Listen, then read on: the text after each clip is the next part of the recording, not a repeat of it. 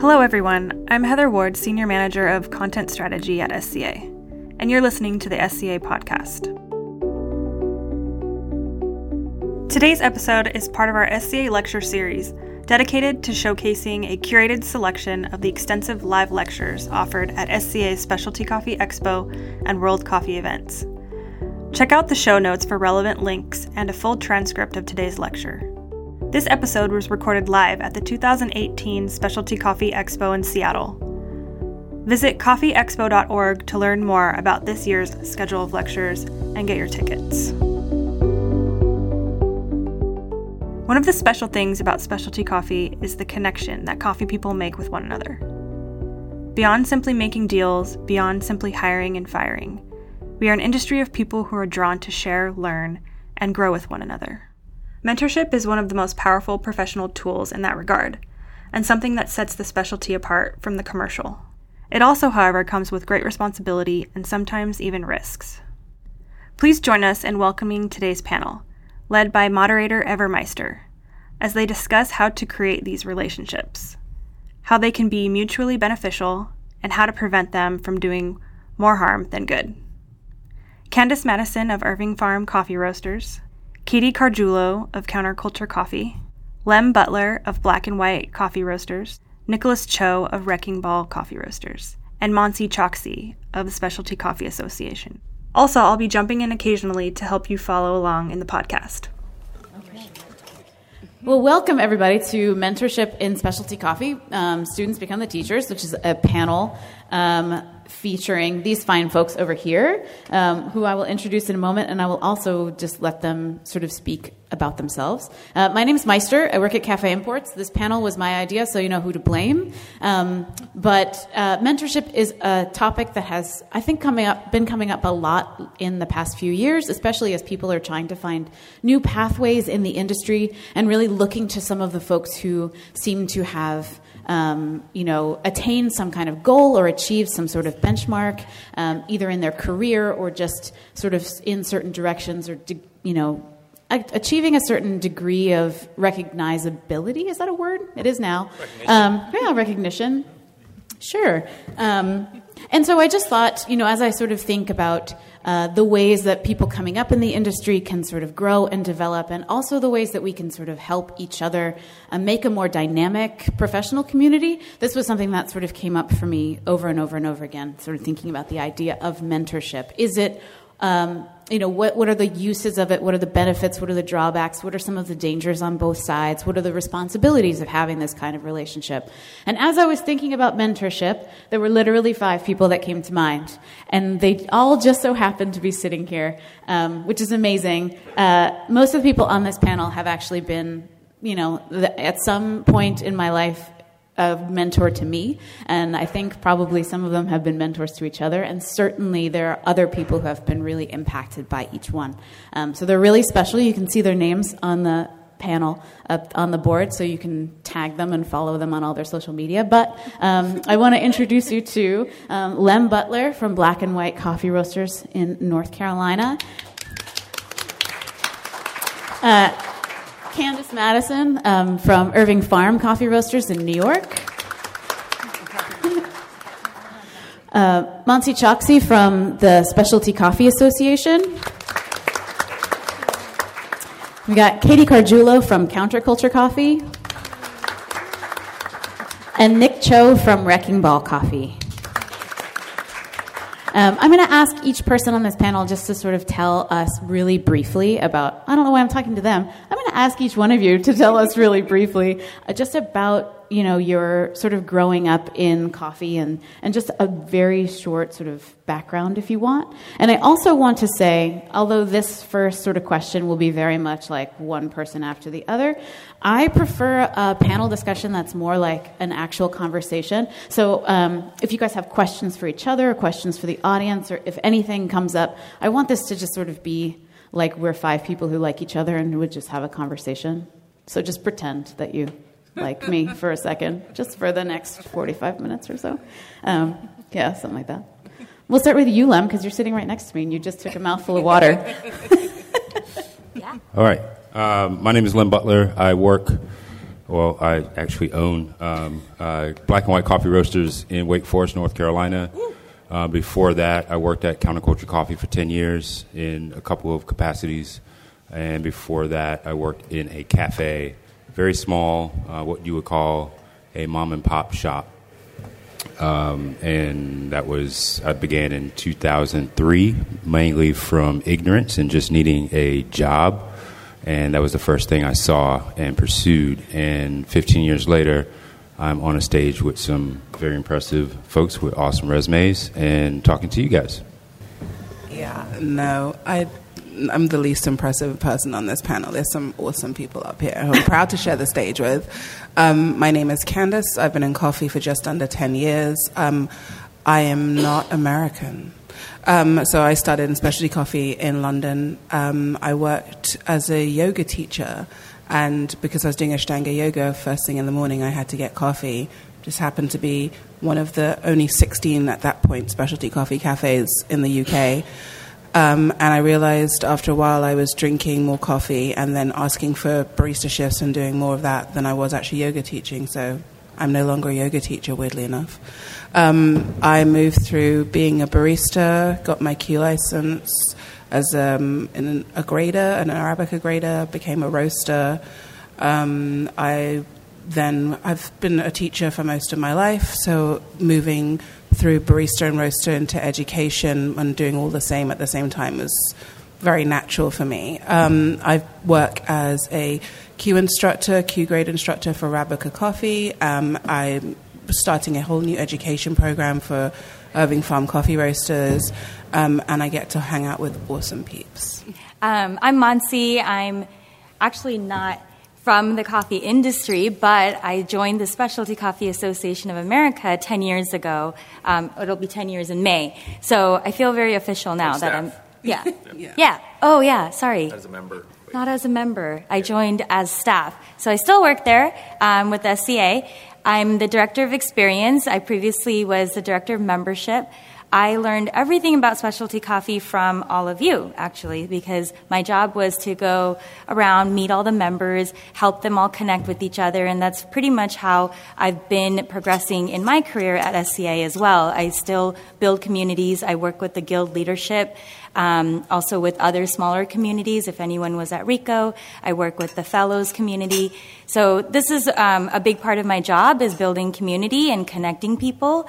Um, and even though I may have not come from a specialty coffee background, I feel very well connected with all of you just because of my daily job and what I get to do. So very, I feel very fortunate to be here and on the stage with extremely well educated, qualified people. so thank you.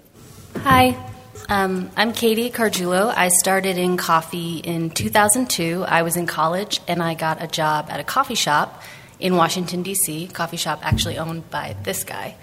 And um, like most of us, coffee kind of put its hooks in me, and I became really interested in the industry. Um, one of the benefits of working at the coffee shop that I did was that Nick was really passionate about introducing us to the industry and sent us to barista competitions and to um, SCA events, even though we were just baristas at his shop. And so I saw uh, a larger vision and that I could have a, a place in coffee as a career. Um, 10 years ago, I started working for Counterculture Coffee. I first worked for them in New York City for seven years. Meister and I worked together um, doing coffee education and customer support. Um, in 2012, I won the United States Barista Championship. And then in 2015, I moved to California to continue working for Counterculture, but in a quality control uh, and coffee purchasing role at our roastery in Emeryville. That's my story. Hi, my name is Nick Cho, Nicholas Cho. Uh, my wife Trish and I run uh, Wrecking Ball Coffee Roasters in San Francisco. Been doing that for about five, six years. Um, before that, once upon a time, started a coffee shop in Washington, D.C. called Murky Coffee in 2002. Uh, Katie was, I think, either our fourth or fifth uh, hire for a little, little kind of tiny, tiny shop that we had at the time. Um, and over the years, fr- from it started in 02, my first SCA ex, uh, conference expo was 2004. and um, like a lot of you have experienced or hope to experience this weekend, or hope that, know that you will, um, met a lot of interesting people who be, very much became my mentors in the industry. And um, yeah, so this is a topic very near and dear to my heart for a number of different reasons. And I'm going to try to not cry from up here during the next hour. It's funny. I think all of us are actually probably feeling a little bit that way. I definitely am like, I may cry during this panel. Who knows? It's the first day of Expo. Can we make it a contest who cries first? Yeah. Oh, yeah. and start the timer. Okay, great. This is what you get. Um, so this is funny. This is actually one of those slides where it's literally a definition of the word mentor, and then the rest of the slides are just quotes from famous people saying stuff about mentors. It's almost like I didn't take IDP. Um, um, well, one of the interesting things, first of all, there's two definitions of the word mentor because I didn't realize that mentor was actually a character in the Odyssey, which is, I guess, where that name, where that word comes from. Learned something here today. But um, so, you know, the, def- the dictionary definition of a mentor is a trusted counselor or guide, basically someone who um, leads you through on a journey or pushes you um, as a person, either personally or professionally. I think a lot of people um, probably have teachers that they consider mentors to some extent. That relationship is very, uh, it's almost designed to sort of have that, that feeling, have that impact on people. Um, but I think that um, when you work in an industry and you are looking for mentors among some of the people who are your peers or some of the people who might be your bosses or your coworkers, mentorship might have a slightly different um, definition. I kind of wanted to also ask the folks on the panel if if there was something in particular that the word mentor kind of meant to you. Like if someone were to say, you know, do you have a mentor? Have you ever been a mentor to someone? What does that relationship kind of looked like? In your careers, especially having a, a really wide range of lengths of time in the industry and experience in the industry, you've probably encountered very different types of people who have been mentors. So I'd love to hear whoever you know might have an idea about that. Speaking now is Monsi Choksi. um, I'll start. Um, so, yes, I, I agree with you, Meister. Mentors are friends, they could be bosses. Um, I think the one word that stands out is they have a commitment to your success. Um, and that's really what I think holds special and true to me for somebody who I would consider a mentor or somebody who I would, who I would mentor. So um, it's that commitment, and it's, it's really in the progress for the other person. Speaking now is Katie Cargiulo.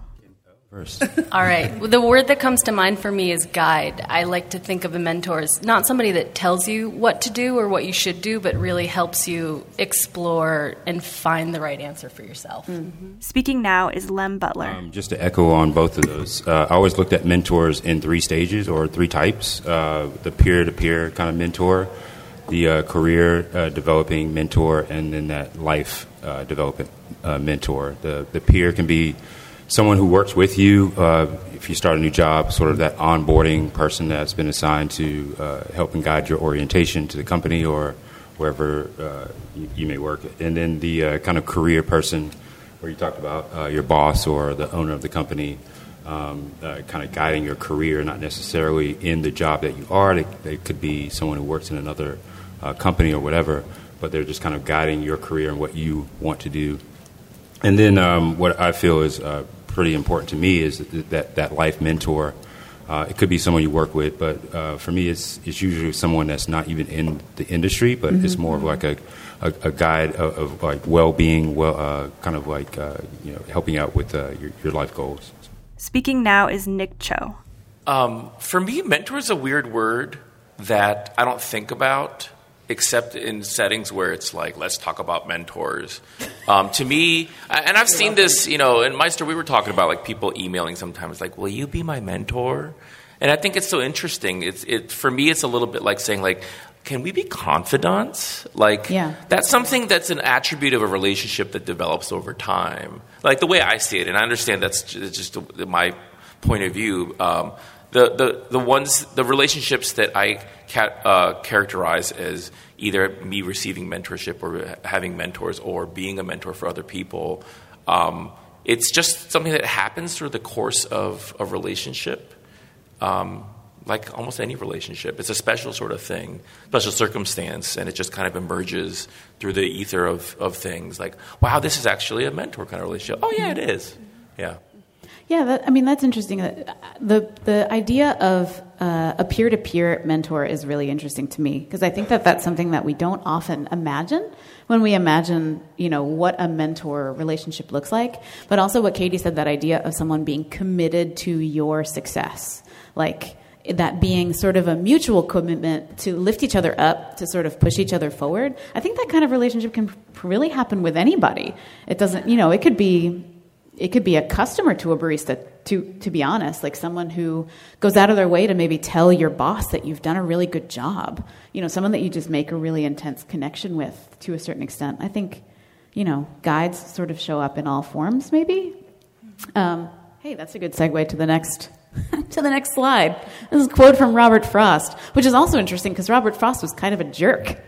Um, uh, but he, he, you know, this quote: "I am not a teacher, but an awakener." The, uh, I would love to know who the like the awakeners in your, who your mentors were. I mean, I already said like you all are kind of my mentors in the industry one way or the other. You know some folks I've, i have not actually worked with you um, but even just sort of watching from a distance the way that you facilitate other people's growth the way that you support other people even if it's not necessarily someone who's working with you or under you um, has been really impactful for me. I would love to know who maybe some of the people that come to mind for you are um, if you feel like sharing that.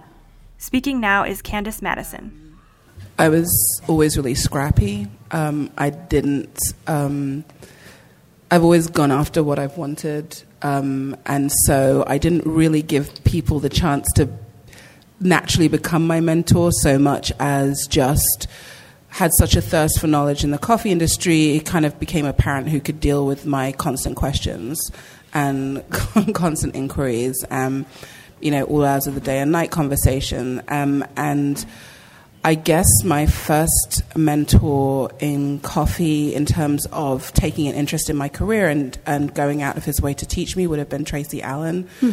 who mentored me through my roasting um, and how to navigate certain um, unavoidable but not signposted pitfalls along the way. Um, and um, although Tracy has faded from um, being a mentor in my career, still a you know still a great person and great guy, um, the ones that really stand out for me just organically are all women. Um, so I was really lucky. I find it's it's funny because we talk about um, gender issues in coffee, um, but I have never, personally, I have been incredibly lucky to never have to want for finding female or women of color or people of color to look up to who really were committed and invested. And people that come to mind are Ildi Revi, um, Trish Rothgeb, um, Nick's wife, um, Ellie Hudson, um, Phyllis Johnson from afar.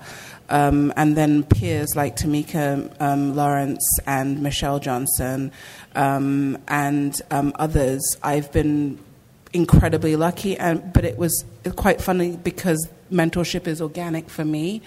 I realized that I have become mentors to people without realizing it, mm-hmm. and the sense of responsibility once I recognized the relationships that I was in um, is huge. Um, and so I have even more respect for the people who have stuck by me um, and been made themselves available. And it is, it's that accessibility, availability, and that commitment and concern that really are the hallmarks for me of that relationship. So wow. thanks, ladies. How about you, Nick? What's the question again? Who like, who's someone you would consider your mentor? Um, I think Lem talked about like three the three categories that you think of when you think about mentors. I, I think of two different categories for me, um, and there have been my coffee mentors, and then they're my sort of life mentors. Mm-hmm. And um, I actually had the, on last Saturday uh, a, a young couple who I the husband uh, Chris, I saw him grow up, grow up since he was a baby. Uh, came to visit San Francisco, and so we had dinner. And as we were talking, it just kind of I'd kind of forgotten for a bit because I haven't seen him in a really long time. But his father uh, was the head pastor of my church that I grew up in, and um, Reverend Young Jin, Jin, Cho, who was from the, being a pastor, then you know he was the United Methodist system, so like district superintendent, and then eventually became a bishop before he retired last year. And um, it just kind of like I was just overwhelmed by a feeling of just gratitude and just humility that I uh, hadn't really thought about it, and I knew this whole time. And if I, you asked like who are your mentors in life, I would have listed him. But it really made me reflect on his impact on the way that I think. He taught me how to think the way that I do. Um, he taught me to doubt and to question and to um, to struggle, and about how all those things that uh, we run away from are actually important parts of our human experience. Um, that you know, lo- love doesn't exist without pain and all that sort of stuff. And the ideas, like the way that I think about stuff, where if everyone seems to be trending in a direction, then what are the things that are being overlooked right now? You know, that's, you know, people know me really well. Like, that defines the way that I approach pretty much everything. Um, but uh, yeah, so there's him, and there are a couple other people that are like that from my formative years. But then, as I mentioned before, I come into 2004 Expo that uh, that was in Atlanta that year. Um, it was it's funny to talk about now, but I met Trish, who's now my wife. We were married to other people at the time. It's not scandalous, I promise. It's much more much more banal and boring than uh, than than it might seem. Um, but her and I just came across people. Uh, I, was introduced to Peter Giuliano, who has become a really good friend and a, a big coffee mentor to me. Trish became, was a big coffee mentor to me. Um, she encouraged me in ways that no one really else had, like just hearing me out, like struggling with these ideas, and she would just listen on the phone and go, like, "Nick, you've learned so much in such a short amount of time." And I'm like, that felt really good to hear.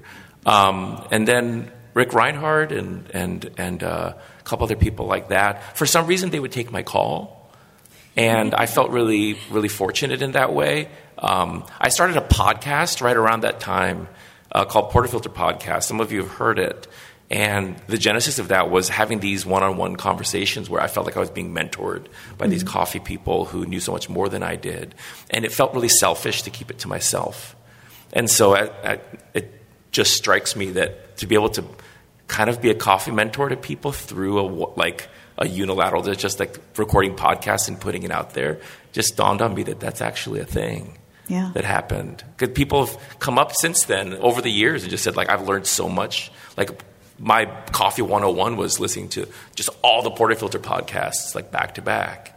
And uh, yeah, that's pretty neat. Speaking now is Katie Cargiulo. Um, I was just going to say that I too think that my idea of what a mentor is has evolved over the years. Um, when I was first becoming very interested in specialty coffee being a viable career for me, I remember that I went to an SCA in Charlotte and I had known about Peter Giuliano because Nick talked about him all the time and how great he was. And I asked Peter at a party if he would be my mentor. I specifically, you know, used that word like we're talking about. And um, he said yes. And there were a few times when we talked on the phone. I traveled down to Durham, which is where Peter was working at the time, to spend a day with him to learn more about like the ins and outs of what a day to day being a coffee buyer is. And as my career sort of progressed, I think that the meaningful relationships for me have been about peer to peer mentorship.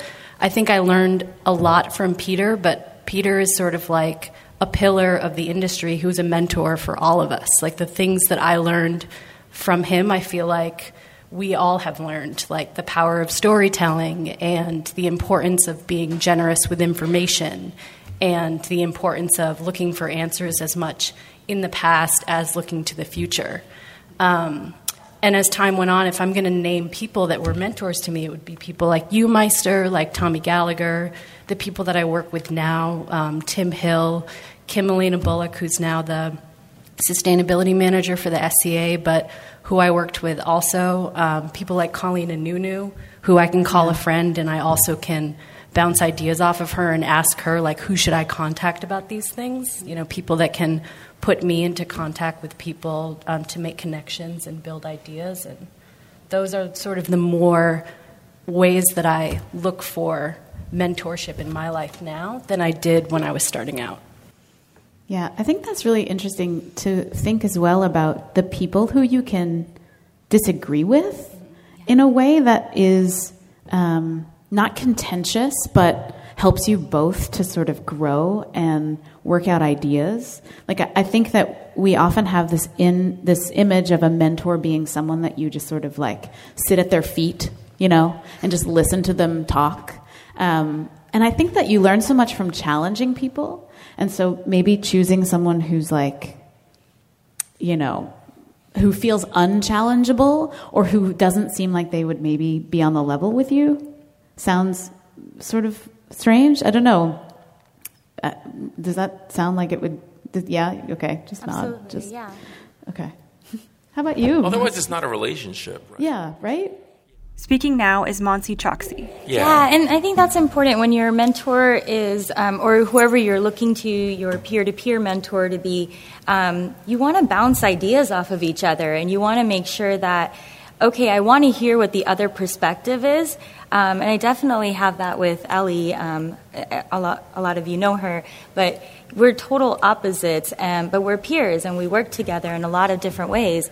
Um, and that's one of the things that I look forward to. I'm like, okay, I'm going to go talk to Ellie about this because I know she's going to challenge it in some way. And you want somebody in your life that is going to encourage you and help you figure out maybe where the, the blinders that you have because Yeah. we all have blinders and we all think certain ways and you need somebody that's going to always be on the other side of that um, and then you know just to mention since we went around and mentioned uh, mentors i had you know when when you sent around the questions i had mentioned that i think rick is one of my mentors Yeah. as well and i think nick and a bunch of people already mentioned him but um, one of the things that's unique about that is he's removed, he's not my direct boss. And I found that important because when he was my boss, it was really more him guiding me on, okay, this is how you do your job and this is what you need to do. This is who you need to know or this is the history of this company and really bringing me into the coffee industry and helping me understand. But as soon as we became more distant in our relationship as, a, as colleagues, um, then I was able to just kind of peek into what his vision was and him helping me develop my vision on where I wanted to go. And it was no longer like I re- reported to him. It, so I felt that was important. Um, and I know a lot of people look to their bosses as mentors, but sometimes it's important to have people that are not your bosses because they have a certain, you know, they also have that commitment as a boss. Um, Yeah. So I think it's important to also look for people that are outside of that work environment. How about you, Lem? Uh, very early on, uh, my first coffee mentor was Samantha Sheehy. She was the general manager of the Daily Grind Espresso Cafe. When I was hired, um, I mean, she was just a straight up boss. She ran the bar like I've never ever seen in my life, and still I haven't ever seen anyone run a bar like uh, she did. And um, she really taught me how not only to be a, a really good barista, but she taught me how to take care of um, guests in the cafe. And I thought that was very important, and that's where I learned how uh, coffee uh, really brought people together. Uh, and then from that same cafe, the owner, Jane Brown, was more of a career uh, mentor. She took it upon herself to, uh, you know, one, she saw that there was something in me that uh, would keep me in the industry, and I had no idea. I thought I would be a barista for maybe six months, a year, and um, and she saw that I had something, and she took it upon herself to really, you know, nurture that and develop that. Um, she was responsible for me competing in the barista competition, and she was responsible for me uh, meeting folks at Counterculture Coffee. And we mentioned Peter Giuliano and uh, Kim Elena Bullock. Uh, I met them there, and they eventually became, you know, career mentors. But the one person at Counterculture that's kind of resonated even to this day as a career mentor was uh, Cindy Chang, currently Ludwigson. Um, she became my first coach in the barista competition, and so that kind of uh, movement from the daily grind to counterculture was facilitated by you know Jane Brown, and um, and then Jane, uh, Cindy kind of just picked up where Jane left off, and you know I started competing a lot more, and I started working at counterculture uh, four years after working in a cafe. Uh, so those were, were, were my early uh, mentors, those three. And then, you know, as I started working at Counterculture, um, you know, meeting Peter, Peter Giuliano, um, Kim Elena Bullock on a, my first origin trip, uh, the, these folks were very uh, instrumental in, you know, my development as a, a coffee professional. Um, and then on, on the outside of, of, of coffee, um, when I mentioned that, that life mentor, I had, had two, and uh, one unfortunately has passed away. But uh, another guy, he's, he's, uh, you know, he's been with me for, I mean, I've known him for like 20 years. And uh, both of these guys have been uh, really amazing at how they, they've centered themselves. One, um, Mark Shea, he, he's, he's a Buddhist, and the other guy is a, is a Rasta. Um, and I mean, he's Caucasian and he's a Rasta, but uh, that's another story. Uh, um, but these guys are so like centered in who they are and so comfortable in their own skin. Uh, it's just amazing to have a conversation with those guys over the years. Uh, Mark Shea was actually responsible for me meeting my wife, um, who I've been married to for a while, um, and and he was also responsible for uh, my approach to um, being very calm when I'm like super super nervous uh, through like meditation and uh, getting in touch with who you are uh, through meditation. Um, so I mean, a lot of people say you're so calm on stage uh, when you're competing. No, a lot of that to uh, Mark Shea. Um, but I'm really not that calm. God, I gotta meet that guy. Oh my God. um, so, so those those were my, my, early mentors, and you know, my, my life mentor, Darren uh, Lynch, is uh, he's still he's still around. So, yeah. I think it's worth mentioning. This is Nick Cho. That uh, no one's mentioned family members or parents at this moment. Yeah. Yeah. And I think that an important component of a mentor is that it's it's optional it's an opt in. Like it's someone chose this. It wasn't something like there was no obligation actually. And I think that's a really important component. Yeah, that, I mean that's funny when you mention like Katie, you describing going up to Peter and saying, "Will you be my mentor?" And I've actually in the past couple of months gotten emails with the subject mentor that are like, "Will you be my mentor?" And it freaks me out so much. It makes me I like can't because you feel like you can't say no, but you, uh, you know, suddenly, well, this is a good segue. Um, like, what's the point at which you feel comfortable becoming someone's mentor? Like, you know, you, I, I, for me, it's it's almost like, well, I can, I can sure show you how I do things wrong. That's fine. If you want to follow me into making mistakes and being ignorant, like I can do that all day.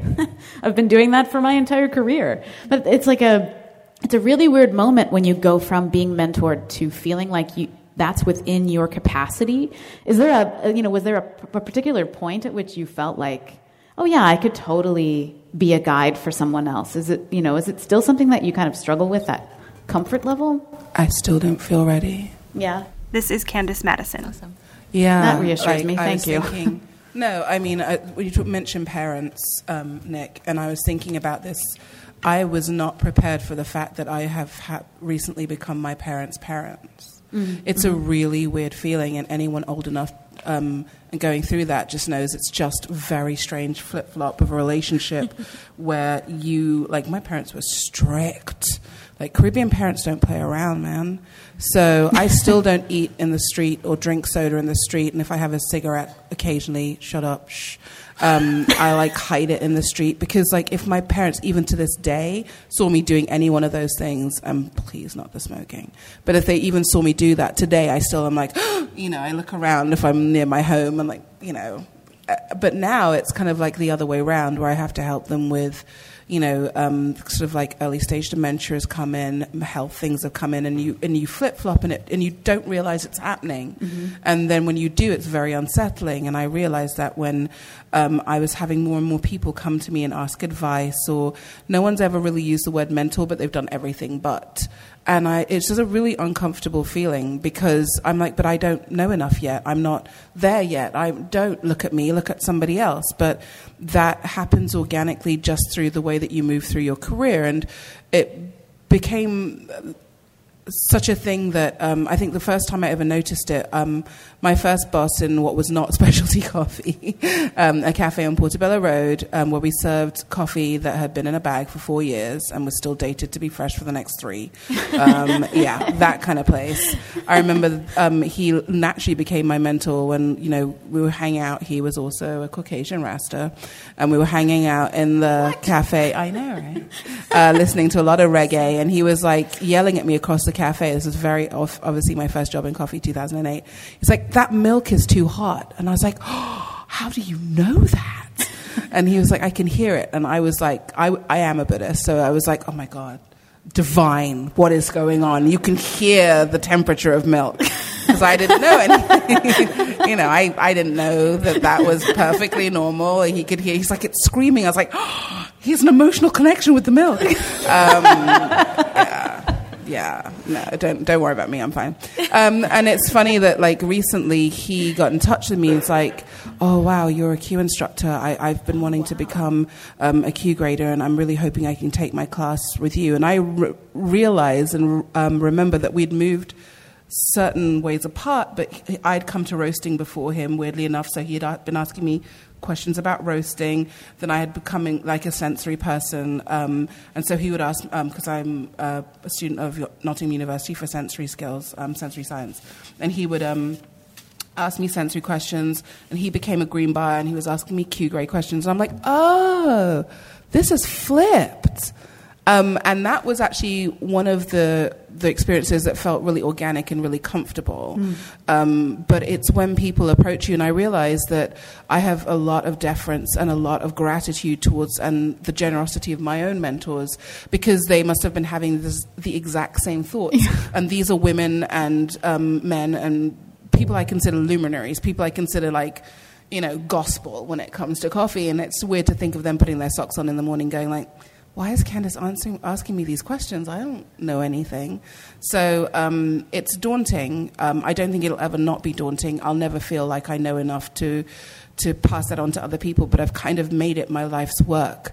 Um, and through the work that I'm doing at Irving Farm, it's um, it will always be through education because I was given and gifted so many opportunities that I almost feel like I had no right to be given by people who were guiding me and helping me and, and cajoling me and you know giving me those connections and networks that Katie was talking about and suggesting that I do certain things I would never put myself forward for. Mansi has just mentioned something that I'm you know thinking about, um, and it's it's it's sort of like. Um, wow, I need to be able to give this back to you because you know what? I never had a work mentor. I never did. I had a peer to peer mentor at work. Um, in terms of my boss and I were peers, we were learning to roast almost at the same time. Um, for my second roasting job, I was learning on a new roaster, he was learning entirely. But I never had like that boss mentor. And so, and I felt really um, awful about it until I realized how many people took over that one role and how lucky I was. So that just feels natural to me that I will always give back what I can to make sure that people can have all the opportunities that I did. Meister, did those people who emailed you, did they know, did you, did you know them? Yes. This is Nick Cho. The people that you knew? Yeah. Okay. I was just curious. It's like they're just out of the blue. Will you be my mentor? It's like, will you marry me? Like it's someone you don't know. At first, I thought it was just a misspelling of my name. I do get called a lot of different things. Yeah, yeah. I, I do also want to highlight. You know, Candice mentioned like that you didn't have a certain kind of mentor. Um, there's two, I guess, perspectives that have already shown up here. Which one is which, like, find your mentors in your life. Your bus driver might actually be a mentor for you. and the flip side, which is, it call a spade a spade. Like, it's if you don't have a mentor, like don't pretend that you. You know what I mean? It's it's sort of uh, uh, understanding understanding that. Um, it's interesting. I it, it's a little bit weird to talk about, but um, I don't have that doubt feeling when it comes to. Um, and maybe that's why I mean, we, again, Meister, we talked about this. There, uh, my most proud legacy in the coffee industry is all the people who have um, have, have I had the pleasure of working with who continue to, of course, the people who don't work in coffee too, but um, it's just a very visible uh, reminder of uh, of that. All the people who work in the coffee industry who are doing amazing things today. Katie being, you know, maybe the most important to me. You know, who who have worked with me over the years and uh, gone on to s- some amazing stuff. Um, for me, it it was just part of an extension of the relationship that I want to have with people. And uh, you know, I mentioned that Trish became my mentor. Like one of the things that she and I have in common that really drew us to each other was that when we meet people, we just have this way of like really wanting to connect in a deeper way and not waste time. Um, you know, line up single file, don't all come at once, you know, kind of thing. But um, but that uh, it is a I don't know if it's it's a skill. It certainly feels like a gift. Um, I think for me, it does feel like you know I'm not a religious person today. I mentioned pastor before. I'm not religious now, but it does very much feel like a calling. Like it's just a thing I'm supposed to do, and so I've in my life I feel like I have to do it, and do it gratefully and and and uh, the best I can. Yeah, authentically. This is Monsi Choksi. Yeah. Yeah, I, I can follow that. I, I definitely agree. I don't feel freaked out by somebody saying that, although somebody hasn't said, like, hey, would you do this? But I think people ask you, like, hey, will you connect me? Connect me to this Yeah. person. You know this person. I saw you talking to this person. Um, one of the things that um, I didn't get a chance to mention before, but I will mention now is um, I work and volunteer with the IWCA, the Women's Coffee Alliance, and um, that's a group that focuses on supporting and advancing women in producer countries. And I didn't realize, like, for them, how much they look up to the people that are on the global board. And um, for me, it was just, I was actually learning from them by going to all of their events and learning what there's, you know, whatever they needed, if they needed a partner connection or whatnot. But they actually really look up to the global board as their, um, you know they're leaders and they want more connections and they want to learn and sometimes it's as simple as like i helped a lady um, just organize her PowerPoint presentation. We talk about these things and so simple, but at the same time, it was something that she found very helpful because then she can take that and sell her coffee with it. Yeah. Um, and so you don't, I, I don't know, for me, it's like, it's just an act of caring. It's something that I would normally do anyways.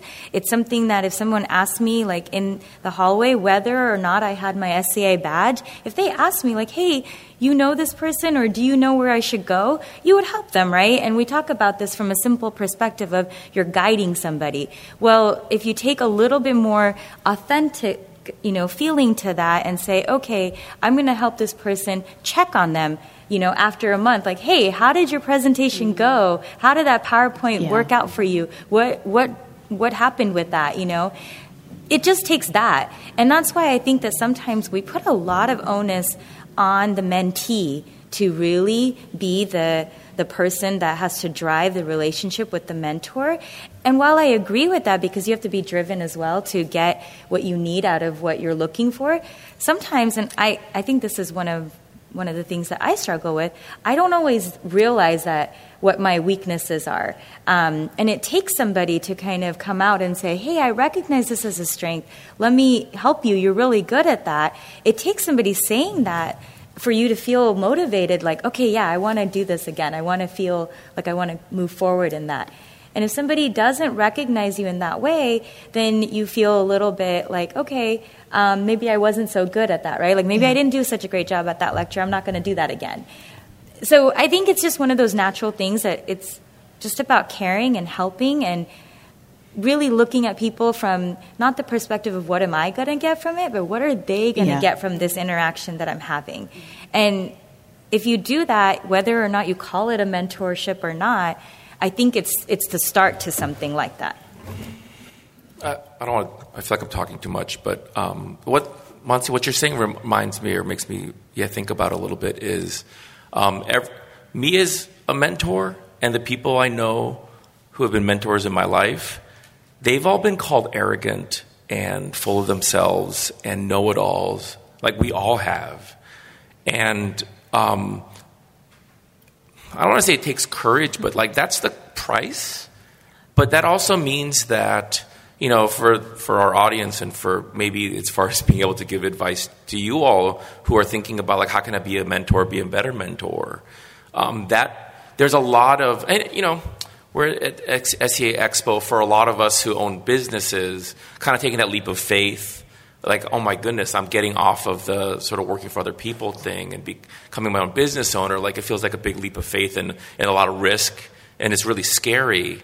Um, similarly, there's a lot of other sort of societal kind of um, rat races that we get caught up in, and to break out of it feels like really scary. And one of those is is um, I think I can say like it, one of those is mentorship. The idea of being a mentor is kind of like being an entrepreneur. You're basically saying that the the normal sort of relationship is not good enough for me. I need something that's more than that. I actually am willing to put myself out there and take the risk. And if I give somebody advice and they're like, who the hell are you to say that? Like, that's actually the risk. And that's real. And, th- and so, to some degree, it's fighting through that. To some degree, it's, it's trying and failing and trying a different way and learning from those, those mistakes. But um, as we're talking, it just dawns on me that, that, you know, it's one of those things like, well, you know, how, how do I become a mentor? It's like you have to break. It's not just about say nicer things or say more supportive things or even not even spend more time with people. It's actually breaking out of that sort of like societal rat race thing, like how we normally interact, and be willing to connect on a deeper level that that opens yourself that uh, makes you vulnerable and that is asking the other person, the mentee, to be vulnerable too, with you together. And that's the only way that that connection happens. Otherwise, it's just the bus driver who says cute things sometimes. That's actually really interesting. Thanks for pointing out the next slide.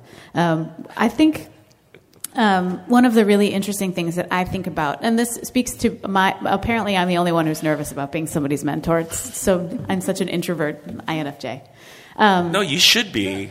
okay. It's okay. like the Jedi thing. It's like Yoda. You should be. you should be scared. But the idea, uh, for me personally, I think that the people who have been my greatest mentors have been the ones who have allowed me to fail and and sort of encouraged me to continue and have sort of seen whatever potential I may have had, even though I just screwed up at something.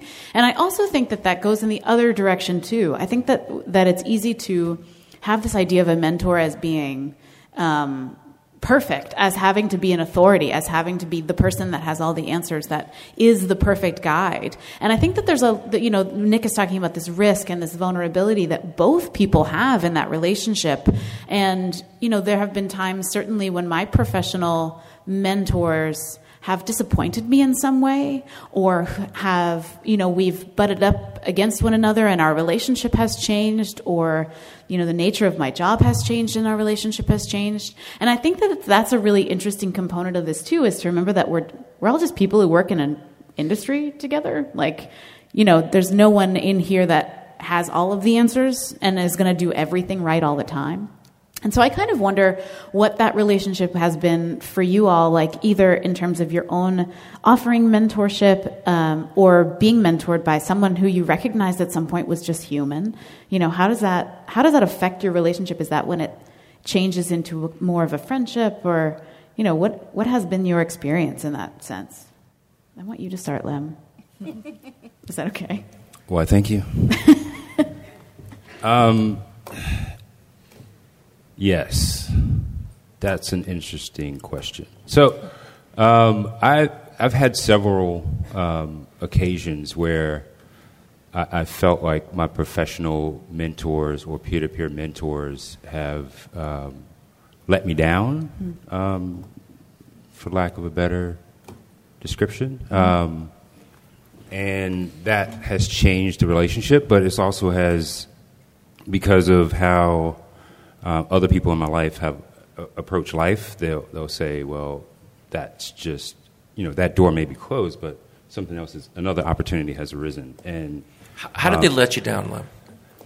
Without you don't have to get into detail, but well, I mean. I,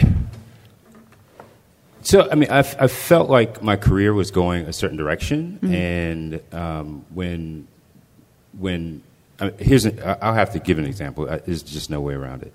Um, uh, I mean, I worked for a company for 10 years, and I love this company to, the, to this day. Uh, that company has been very instrumental in uh, my development as a coffee professional.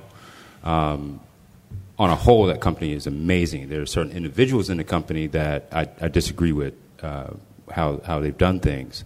And uh, I felt like in 2016, when I, uh, I didn't really want to compete again until I was inspired by um, Sasha Sestic and some other people in, in the competition circuit. And so I wanted to compete again and someone who I felt was uh, really in my corner in, in my own career development um, told me that it wasn't uh, it wasn't going to happen. I wasn't going to compete for that company, and um, I, I, I, thought that was very disappointing. And that's why I mean I don't know if anyone knows I competed under a different company yeah. in 2016, mm-hmm. uh, and that was the reason that happened. Uh, this is also the same person that I felt uh, when I applied. For when for, you won. Yeah. yeah. So I won. Yeah. yeah. Let's not leave that part out. All right. All right. Yeah. so they, they didn't want me to compete. The... I competed for a different company. I won, and then that same person said, "Now we have to give you 110 percent support."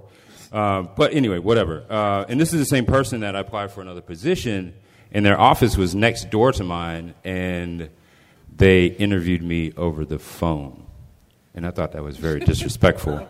Um, and and so. It, and I could have let that really bum me out, but I talked to you know my life mentor Darren Darren Lynch, and um, you know he explained to me that when he started in his industry, he he um, he has a plastics recycling company, and in '94 he was working for a company that was fairly large, and you know they took you know uh, great care in developing his his uh, career, and he felt like they had his back, and when he was uh, uh, passed over for partnership, it really hurt him really bad, but he, he looked at it as another opportunity to start his own business.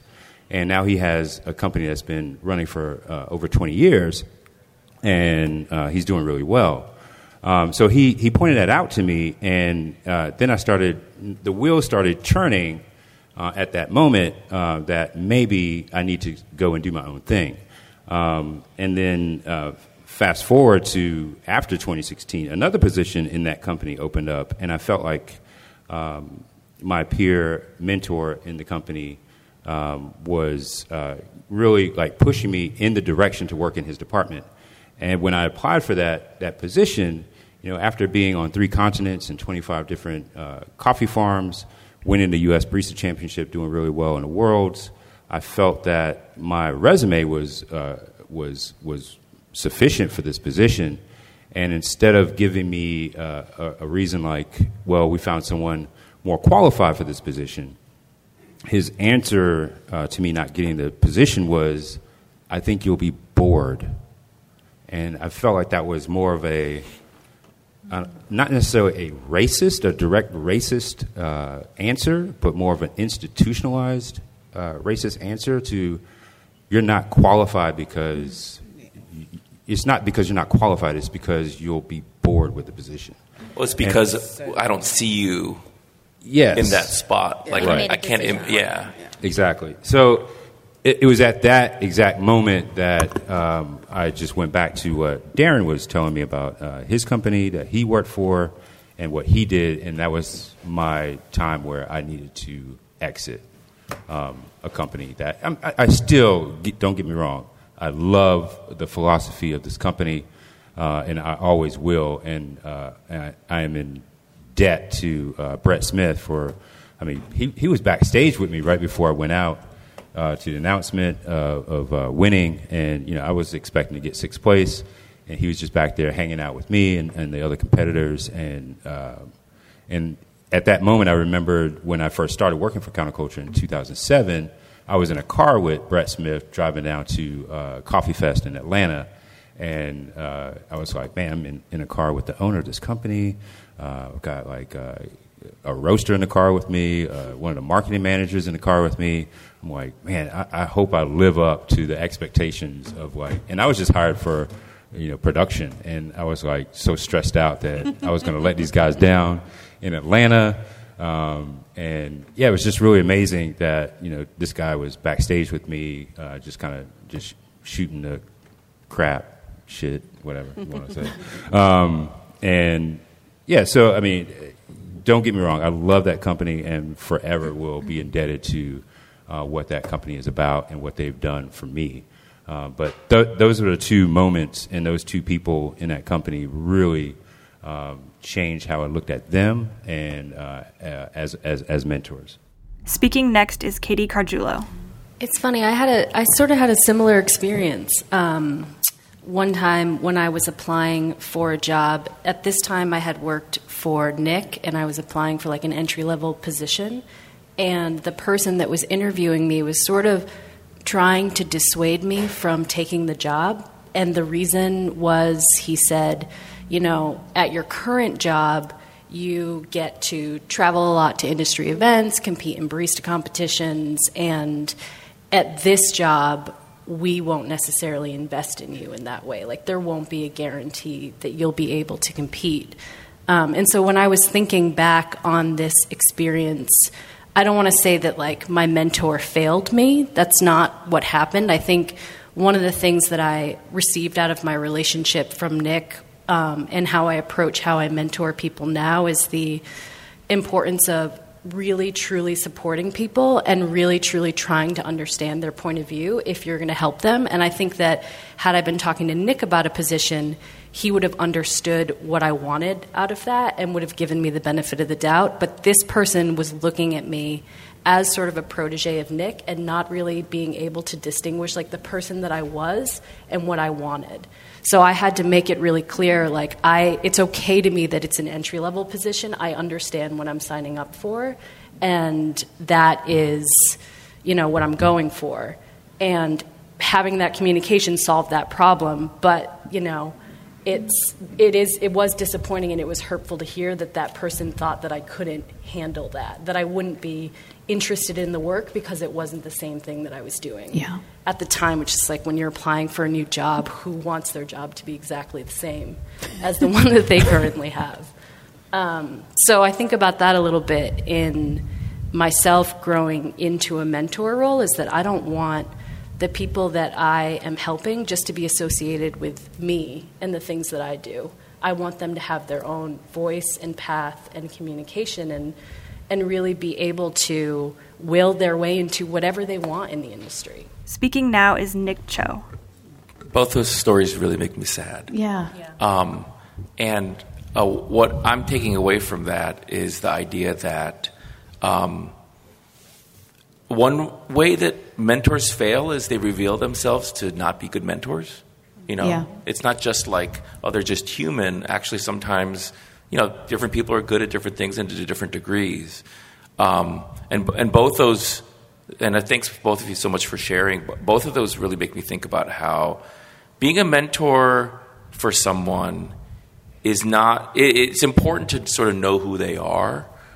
But a, a big part of the journey that you're on with that person together is showing them their potential, um, very often where they might not know themselves. Or what's really special is when they think maybe they have potential for something, they're not really sure, and you're able to come and go, Are you kidding? You're, you would be amazing at that. And that type of uh, support um, it's just like a you know nitrous oxide sort of thrust into the engine for that person and just watching people grow you know we all kind of need that you know it's a big thing for me just seeing people much more for their potential than especially for their resume and experience but even for who, who they are and what they're doing right now Speaking now is Candice Madison. Yeah, I think it's. Um, thanks. I think that um, it's not just being um, accepting that your mentor can fail, but also accepting that failure is a mentor. Um, oh yeah. I think a lot of people see it um, for face value what it is. I remember um, I was running around doing a lot of stuff um, for a couple of years, and people were like, "Wow, you have this amazing life, and you're doing all these things." And and I was like, "Yeah," because every time I apply for a job, they tell me I'm too overqualified, and so I don't have a salaried job. It looks awesome that I can, you know, make a lot of money being a consultant, and I can because luckily, um, I was saying that I um, put myself through all of my education, took a whole bunch of trips, um, made a five year plan. I did this all myself because I didn't have a mentor. I used the nest egg that I had to buy a house on all my coffee travels and all of my um, education. I don't want anyone else to have to do that if I'm around. Um, because I'll, I'll, point you in the right direction because that wasn't there for me until I found the right people to speak to. But um, I felt like a failure for a really long time because of the exact same reason that um, Lem was given his like kind of excuse. You'd be bored. You're too overqualified. We can't afford you. These were things that said to me, um, and they were ostensibly um, congratulatory, but they weren't. it was a huge sense of failure, and I know a lot of the reasons why some of those people were saying things. And I think the what cannot be um, go unmentioned and what is not um, escapable from the makeup of this panel is one of the reasons that people consider us mentors is because they don't see people like us a lot of the time in the positions that we're in with the experiences that we have. So, um, recognizing that um, you're a mentor to a vast swath of people, not just who look like you, who don't look like you, but who are just grateful to have somebody who looks like you in a position that you're in. That's also an, a, another layer of responsibility um, that I feel as a woman of color, um, and especially as a black woman um, in a consuming country. Um, and I feel like I cannot not live up to that. So for me, it's not an option. Um, I have to offer as much guidance and help as I can because I have a responsibility to pull up the ladder the people who are below me. So, yeah, embrace that failure. Speaking now is Monsi Choksi. There's something else that I think I, I would want to add to this is that um, the failure as a mentor, like if, especially in a work relationship, sometimes it could be that you don't recognize that you're holding somebody back and i think that's yeah. what that's what i'm recognizing in some of these stories and i've had a lot of people especially when i was in the membership department um, we have membership assistants. And you know that that position it's it's very useful, it's very helpful, but it's not a lifelong position. Okay, we have to be real with that. And sometimes when you're in a position where you're supervising people, you have to understand that you can't just hold on to these people forever just because they're great. And if you're um, access to that person is so critical. You developing that relationship with them so you can hold on to that outside of your position is so much greater and more valuable to you. Hmm. So I think one of the things that um, I've learned, at least, I mean, yes, there's turnover in that position at SCA, but that's because that's a that's a normal growth thing. Like you learn about things, you you understand how this works, you get to work in the membership, but then you're supposed to grow out of that. And if your boss doesn't really recognize that or is not able to say, okay, I think we it's time. Like you're getting to these skills. Let's help you find another place. Um, to me, it was always valuable to know that that person was going to stay within our organization um, and help them find a home that meets their passion. But if a, if a mentor really fails at that, then they're going to lose that person. And I think that's what we saw in a couple of examples here. Wow. Thank you. Wow. Good grief. I'm having so many feelings up here behind this microphone right now. So many feelings that I actually haven't paid any attention to how long we've gone, and I, if I don't stop us, I won't actually care. I would just keep asking questions because I just want to keep having this conversation. Um, but I will. I've got one more quote slide. um, I think, uh, yeah, I just kind of wanted to sort of wrap up by, I don't know, having some kind of closing thoughts about approaching that mentorship relationship and and um, I don't know, just kind of reflecting. Maybe if anyone has any questions, we could do that. I don't really have a conclusion for this because I didn't expect to feel kind of as verklempt as I do. so um, I guess what I would really kind of want to finish up by saying is that I think every single person has the potential to be in that kind of a relationship. In, and I don't think that it has to be one or the other. I think that it's a the kind of relationship that you can have with many different people in many different capacities. And and that, you know, the the more we sort of single each other out and and look for one person to fill all of those needs that we have, the more limiting it, it can be. And I think what we've heard from these uh, panelists is sort of like a mentor can be anywhere, anyone, and you could be that person to someone that you you know you don't even recognize. And I think that there's a lot of value in that and a lot of responsibility too. Um, and if there's anything else that you think, would you want to share with the audience, with these fine people, before we send you out to get as many smoothie samples as can possibly fit into your body? Maybe we should, should do some questions. Yeah? Okay. Yeah.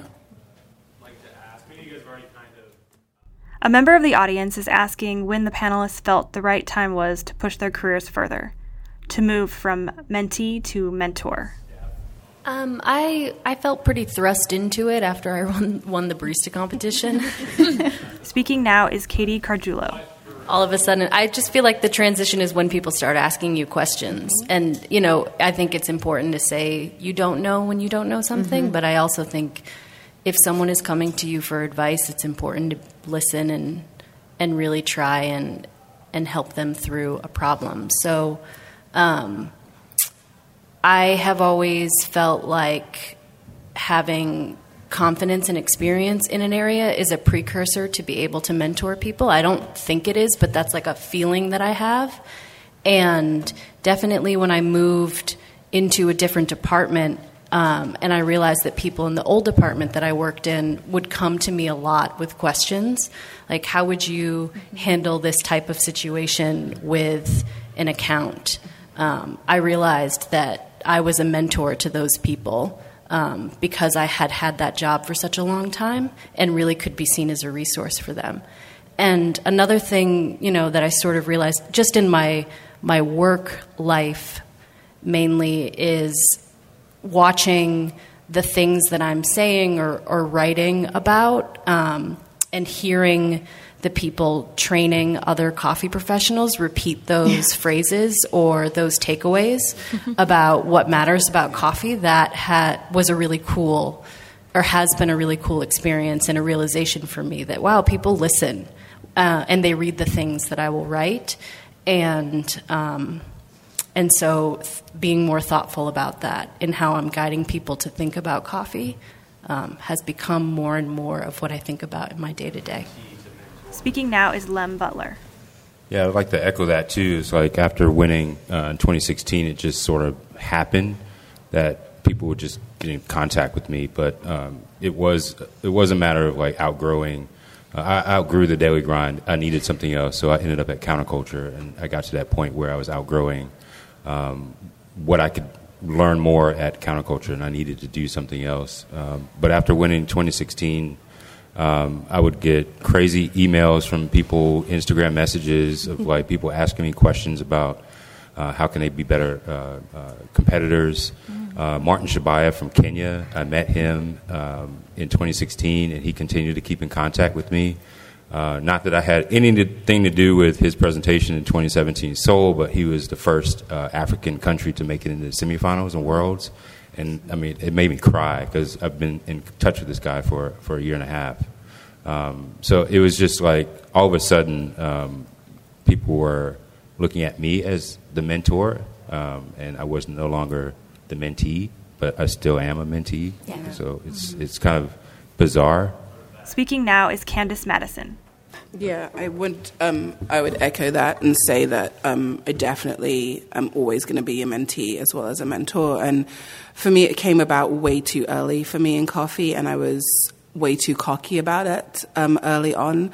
Um, I when I started in coffee after five months, I competed. It was a disaster, um, but it was an epic disaster that people spoke about and had a lot of respect for, which I thought was pretty cool. Um, but then I started judging within like nine months because I realized, unlike the actress and classical musician that I was, making coffee on stage wasn't for me. However, giving feedback was definitely something I could do um, and really enjoyed doing. And so I started judging, and then kind of like 18 months into my coffee career, I was a WCE judge, going to like the latte art, like judging finals in latte art in Seoul. Ooh. I know. Wow. You know, right? but like, so these things I just thought were like fun things to do, and I, you know, didn't realize the respect they garnered in the industry. And so from a very early age in the industry, I was being asked questions and being looked on with a respect that I felt a little cocky about for the first year and then distinctly uncomfortable with because I was like, whoa, wait a second. Like, this was all a big mistake. I just took a couple of chances and they won. But then I realized that even taking that chance um, is a big deal, and people want to hear about that. And having these experiences are valuable because you can give some form of advice. But I think that as a mentor, you need to respect where you are and what you can talk about and what you can speak of. And the more authentic that you are, the more uh, valuable your mentorship is. So I think that recognizing your limitations as a mentor is really important. Don't speak about things that you don't know about. That's fine. Like they tell you, the first thing they tell you when you become a Q instructor is saying, I don't know, is absolutely fine. But I can find out for you. That's the second part, and that's the mentoring part. Yeah, one more question, I think. Yeah, I saw you first. Um, a member of the audience is asking how important mentorship is to people who don't fit traditional cisgender or racial profiles in the coffee championships. Very crucial. Um, Speaking now is Lem Butler. I'm the only black man who has won the United States Barista competition. I think I'm the only black man that's ever won a First. coffee competition. The first. The first. The first of many. Uh, the first of many to come. Okay, you guys are very optimistic. yeah. Um, I mean, as I look in this room, I don't see any black men. One was here earlier. He. Oh, there he is. Oh, there- no, it is. There's one. It's, it's your African American. We're here. um, so it's it's very important. Um, when I before I even won the U.S., um, I, I, I ran into a guy in uh, Long Beach, and he just ran up to me. He was like, "Hey, man, I just want to thank you. You are an inspiration." Um, and I was like, "Dude, I haven't. I've I've only made it as far as semifinals like five times. Come on." And he was like, "No, dude. Like, there's no one else out there who looks like me who competes." And that's an inspiration. And I was like, yeah, I'm thinking about quitting. He's like, dude, don't quit, keep doing it. And because he told me that, in addition to you know a couple other people, I competed again and again, and finally I won. Um, Greg Lefcourt, he's a judge in um, the the coffee competition, the barista competition, and he tells me over and over again every year when I run into him that if he did not see me compete in Charlotte at the nationals, he would not be in coffee um, and now he's a judge in the United States Barista competition, um, and, and he's competed before, um, and that is just awesome. Uh, there are other stories out there that I don't even know exist, so um, I think it's very crucial for us to continue what we're doing. Speaking now is Candice Madison. And it's not just the competitors. Um, so I'm coaching a couple of people from my company as judges, and they're judging here. One of them will be judging finals, um, which is a huge deal for me. Because remember it's not just the, com- the competitors you want to see it's people in every facet. Yes. and people forget that about competition. It's like government. There's a whole bunch of white men that make decisions about my body.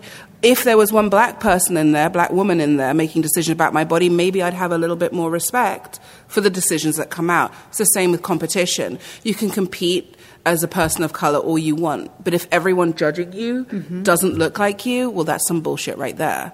So, you know, as Be- Beyonce said at Coachella, ain't that a bitch, right? The first freaking black headliner. You know, black women headliner. And so for me, it's incredibly important to see that reputation ripple all the way through competition. And not just judges, but people on WCE, on boards, people, decision makers have to represent the people that they want to see. Um, and you know, it's true. If I'm gonna go to competition and be judged by a whole bunch of people that don't look like me, maybe I don't go to competition because maybe I'm thinking that implicit bias is, you know, is gonna suck. So yeah, I think it's incredibly important. And my mentoring these girls coming here, women, sorry, coming here this weekend was a big deal for me. And the fact that they reached out and they're in my company and I can give all that support to them, that's yeah, that's invaluable. This is Nick Cho. I mean, it's a que- you asked you asked a question about diversity and inclusion, but in the context of mentorship, and um, I would say that if we're talking about competition, then as it, I think it's kind of obvious, but it extends way beyond the competition. You know, this is the kind of thing that goes from the top down and then from the bottom up at the same time. And you know, we talk about institutional issues and systemic issues, but you know, it's there's also but there's what's happening, the reality of situations, and that statistically we don't have certain people who look and express a certain way um, in certain numbers. And like, like you know, keeping it real, real talk, like it might just be that of the three such and such identified people, you know, with a certain type of identity, that they're never going to be that good at the barista competition. There's some people who just never going to win. We're never going to do that well. That's just real, you know, reality. It's like the answer is not obviously well, we got to get more of exactly that kind of person. You just need more of every every type of person in in every every facet. And one of the things that I continue to be aware of through my work and the sort of my like field of of prox- proximity that of the people in my life who I come across who I start becoming a mentor to and have that sort of relationship that um, I have to be more intentional and actually say no to some people so I can say yes to others. Yeah. Mm-hmm. And and um, that's something that's hard. You know, I think we, it's hard to say no has been set up here a few times. Um, but but that's the sort of stuff. That's the sort of stuff that gets you in trouble. And someone says, "Well, that asshole said no to me," and you have to sort of believe in yourself and understand the sort of greater purposes that you've chosen yourself and, and picked yourself to do. And um, yeah, like Trish and I, we actually say we get all these emails all the time asking different things and we kind of you know to be honest we kind of laugh about it and go no man no like this doesn't happen over email from colorado from somewhere across the country. Like we're busy not busy like you know watching tv or whatever. We're busy like being mentors for the people that that really need us and that we've connected with right now. And um, more and more like putting that effort in and making the hard the hard work to um, seek those people out and make those connections in an intentional way in terms of the way that uh, what you want to see. This was awesome. I I loved listening to you all talk about really openly about your experiences on both sides of this relationship. Obviously, standing up here talking to my mentors has been really meaningful. Um, and I, I just kind of want to say, you know, to all of us in this room, I think I personally feel this way every expo weekend when I look around at all of these people that are just so inspiring. And you see people across the room and you go, Oh, I know that person. I recognize that person. And you get so excited just to be in the same room with them. And I think that this is the opportunity that we all have to make those connections, right?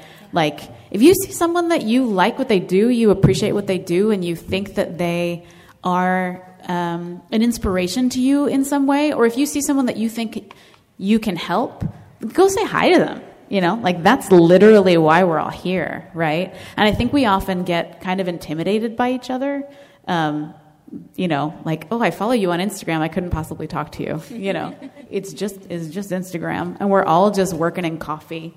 So um, that was that's kind of my last takeaway too. Is like th- use this opportunity, use this weekend to take what these amazing people have said and kind of let it marinate, let it extract a little um, to draw it back to coffee, and just go out there and and then drop it in a cooling tray. Yeah, and watch it spin around.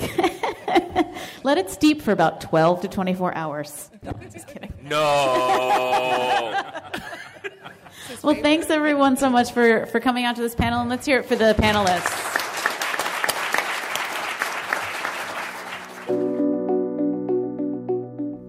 That was Ever Meister, Nick Cho, Lem Butler, Katie Carguilo, Candice Madison, and Monsi Choksi at Expo in 2018. Remember to check our show notes for a full transcript of this lecture and visit coffeeexpo.org for tickets to this year's event. This has been an episode of the SCA podcast. Thank you for joining us.